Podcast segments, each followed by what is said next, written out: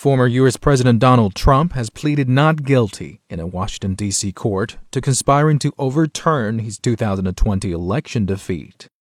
During a short arraignment, he spoke softly to confirm his not guilty plea, name, and age, and that he was not under the influence of any substances.